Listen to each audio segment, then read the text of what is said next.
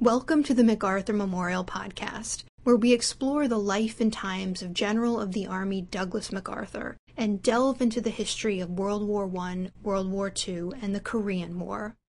Today we're here with Lynn Heidelbaugh, curator at the U.S. Postal Museum, and we are going to be talking about V-Mail. What is V-Mail? V-Mail was a system that operated during World War II. It was introduced by the United States, and it was a way to help people communicate without infringing on some of the other needs for military supplies during the war. So it was really a specialized kind of correspondence for the overseas military. So it encouraged people to write letters frequently to and from home, to military, no matter where they were deployed in the war and in the world. And it did so by reducing the size and weight of the mail piece. So it did it by two options. The first was a sheet of paper that was lightweight and standardized. And so sometimes that was sent overseas because it was light enough to go on an airplane. And it was also microfilmed, and so that would drastically reduce the size and weight because they could get almost 1,500 letters on a reel of film and send that by airplane overseas, and it would be processed, and somebody would get a letter within about 2 or 3 weeks, depending on where they were in the world. And that was pretty fast. That was pretty fast. It really was equivalent to the standard first-class mail that was being shipped to the soldiers, sailors, and Marines wherever they were deployed in the world. Now, was the United States the first country to adopt this type of mail system? It was the second. So the British developed a system called the Aerograph about 1941. They introduced that particularly to help with mail stream services around the Middle East and their troops that were stationed around the Middle East. Okay, so the United States was second. Yeah, and they used pretty much the same kind of system. They copied the forms that the Aerograph used, the same size, and it's about equivalent to our 8.5 by 11 piece of paper because it was all made to fit into a microfilming machine.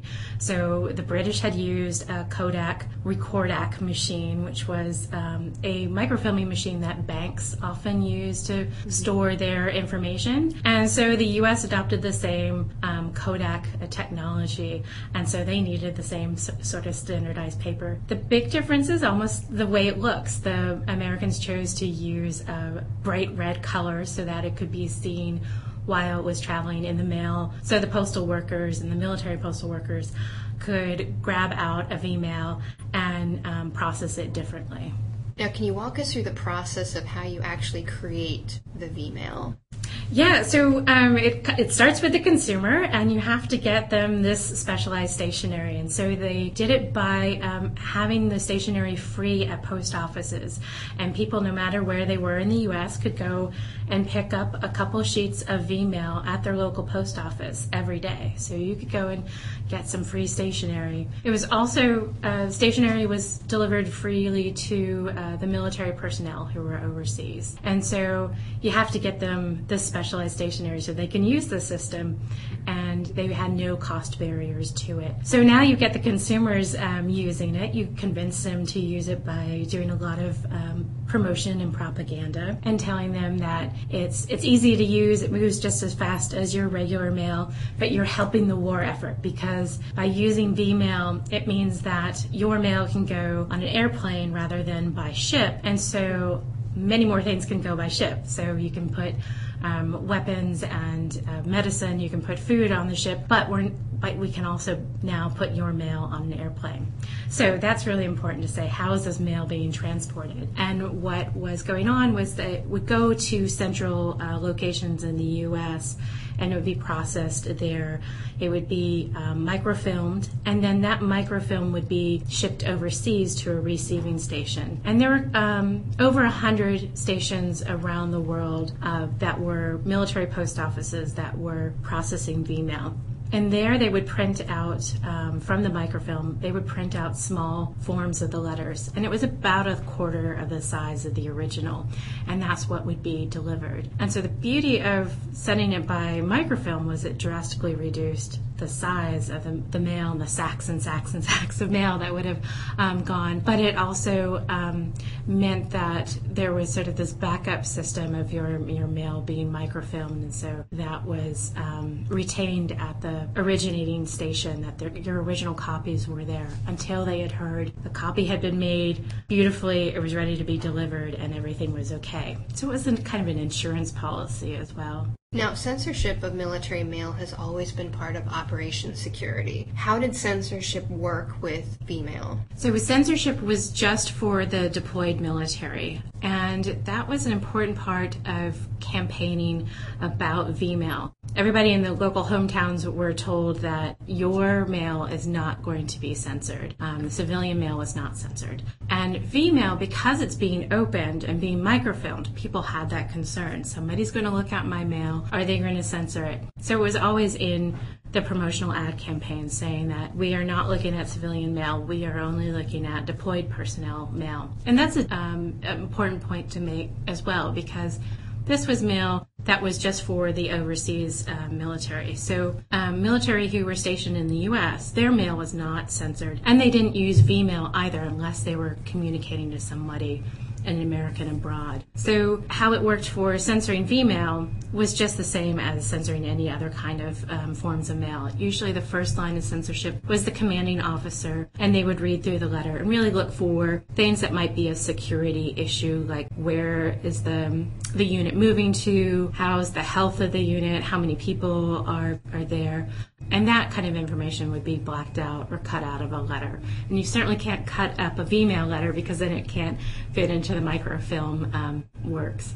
Now, did V-Mail help with Operation Security in other ways? Could people use it to conduct espionage? They could try, as they did with some mail as well, but that's why some of the use of censorship was to try to reduce any kind of espionage. But what I think the best sort of security that V-Mail had was it was a backup system, because you would have, if it was microfilmed, the microfilm would be sent overseas, and the station that had filmed all of that was holding on to the originals until they had gotten a message from the receiving station saying, we received the film, we've printed it out, looks beautiful, we're going to deliver it. Now, if they said we didn't receive this reel of film, then the sending station would go ahead and make a whole nother new reel of microfilm. And this was a really helpful way to sort of give a backup system to mail, because it was also going on airplanes, which meant it wasn't going on to some of the ships, and which were far more vulnerable to U-boat attacks and any kind of attacks. The aircraft and the air transport was not as vulnerable. Now, initially enclosures were not allowed. You couldn't send photos or other items with your V-Mail. This rule is modified a bit, though, to include a certain type of photograph.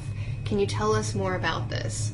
Yeah, and that photograph was printed onto the V-Mail itself. And so it's not an enclosure, but it becomes printed onto that V-Mail stationery, so that it could still be processed and be filmed, so it could be turned into microfilm.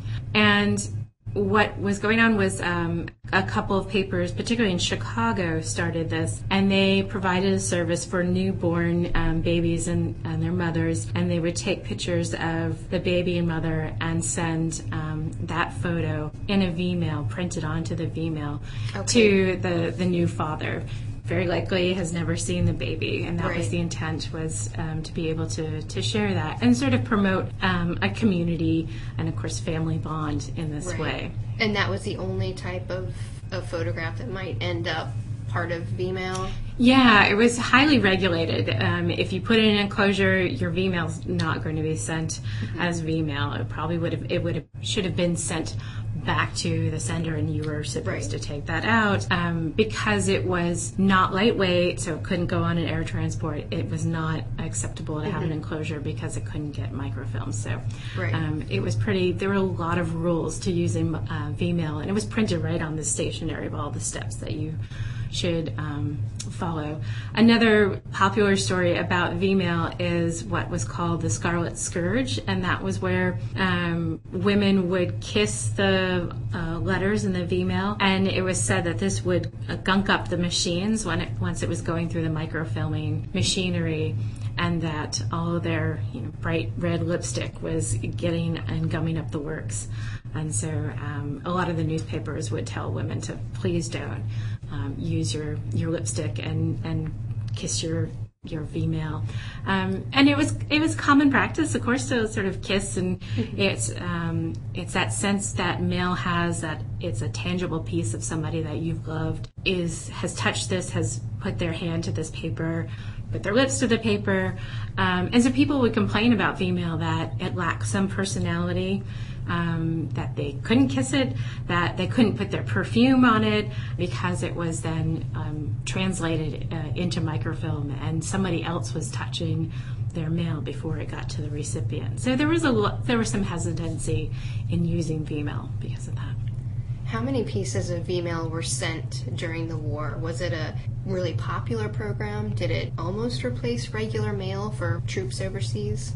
It was about even of use. So if you think about it, that's pretty successful to really take things out of that heavy paper of first-class mail and needing to ship those thousands of pounds of sacks of mail. So by reducing that weight and being able to ship it in a different transportation network through the air transport, it was successful. But the numbers break down about the same, and of course, being the military and the post office, they're very interested in their numbers and statistics, and they have come up with a number about, from that 1942 date to 45 where the V-Mail ran, about 1 billion pieces of mail. Wow. V-Mail was exchanged. 1 billion pieces. Yeah, and okay. About the same for regular first class mail that was being sent overseas as well. How does that compare to World War I? I mean, obviously there's no V-Mail in World War I, but did we see the same letter traffic in that war as well? Yeah, you do. You have different numbers. You have a very different number of service members. So what World War II is over 11 million who were serving around the world from U.S. forces. World War I, you have 2 million who end up overseas at the end of the war. And that's a very different buildup as well. And so the post office had some time to adapt, and sort of the military, to World War I volume of mail and figure out how to move that mail. But people were writing about the same frequency. It was just the number of troops that were moving overseas was at a different pace in World War I than it was World War II. And so that kind of changed some of the operations. When did V-Mail as a program officially end? It ended in the fall of 1945, in November of 1945, but it had really tailed off since the summer. Now, the U.S. Postal Museum has a fascinating collection, and I'm sure you've seen lots of V-Mail letters in your time here. But is there one in particular that stands out? Maybe something that's on display or behind the scenes in the collection? Yeah, that's always a tough question to ask a curator at a museum, is sort of, what right. is your favorite object? I love it, and I always think about it, about what is it going to be? And I have to go with a couple.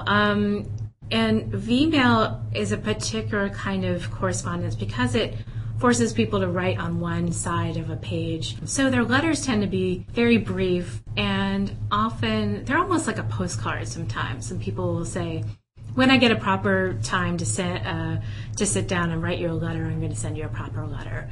And so people's ideas about V-Mail were different than when they would be able to write you a 6-7 page letter and put it in their personal stationery. I'm going to go ahead and pick two.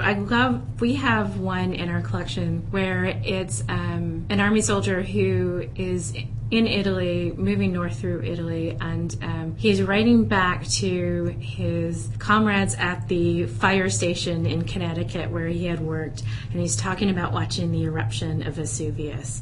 And so I think it's just a perfect moment of connecting to that experience of the sort of brotherhood that he has, where he is now serving in the military, and his job at home, and talking about these amazing circumstances he's in. He's not talking about the war, and you don't get many people that are writing a lot of war letters that are about battles, partly because of the censorship, but partly people are self-censoring and not trying to distress people at home about the atrocities that they might be seeing or experiencing. So it's kind of a lighthearted moment, but you can also think about it could be devastating to watch a volcano eruption as well. So I think it's a kind of a fascinating metaphor of how he's dealing with what story is he going to tell the people at home. So okay, so I'll stick with that one. We'll keep it with one. Okay. Yeah. With so much V-mail sent during the war, I bet a lot of people today have V-mail from their grandparents or great-grandparents or other relatives who served. Any tips on how to preserve those? The climate is a really good starting point to keep them in a dry and temperature situation that you are find comfortable is a great place to store your paper as well. If the V-mail is folded, keep it in that folded format. Don't try to flatten it yourself. There are conservators that you can find online, reputable conservators, if you want to have your V-mails sort of permanently flattened out so it's easy to access. And always keep sort of the like together of, you know, you don't want to mix your media of your photographs with your V-mail. And that's an important aspect to think about is the V-mail, the small format that was printed after it was microfilmed and then printed, it's actually a photograph. It's printed on photographic paper, and so you should treat that like a photograph and use the archival kind of materials that are for photographs. Are there any other good sources about V-mail? Yeah, there's many of World War II anthologies of letters will include some V-mails. Now, some of them will focus on V-mails or they will highlight that this is a V-mail, but sometimes you won't know that. If it's maybe a shorter letter in a collection, you'll know it's a V-mail. So there are some people that do sort of specialize their anthologies on V-mails. Those are kind of fun to read and see the difference in the correspondence. A book that I always turn to is called The Wartime History of the Post Office. So if you want to know everything that was going on about the post office and how the military worked together during the war, there's a great chapter in there about V-mail, how the system operated, and some of the numbers.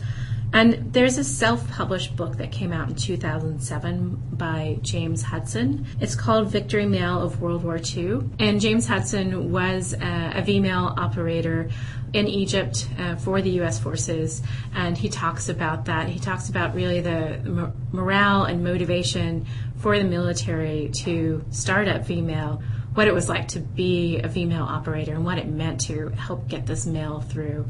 And it's a great sort of personal memoir in that way about V-mail. Well, thanks so much for sitting down and talking with us today. You've got a fascinating collection and museum here, and we really appreciate your time. Thank you so much. It's great to talk to you. Thank you for listening. If you have questions, suggestions, or comments, we want to hear from you. You can find us on Twitter at MacArthur1880, on Facebook as the General Douglas MacArthur Memorial, or you can email Amanda.Williams@norfolk.gov.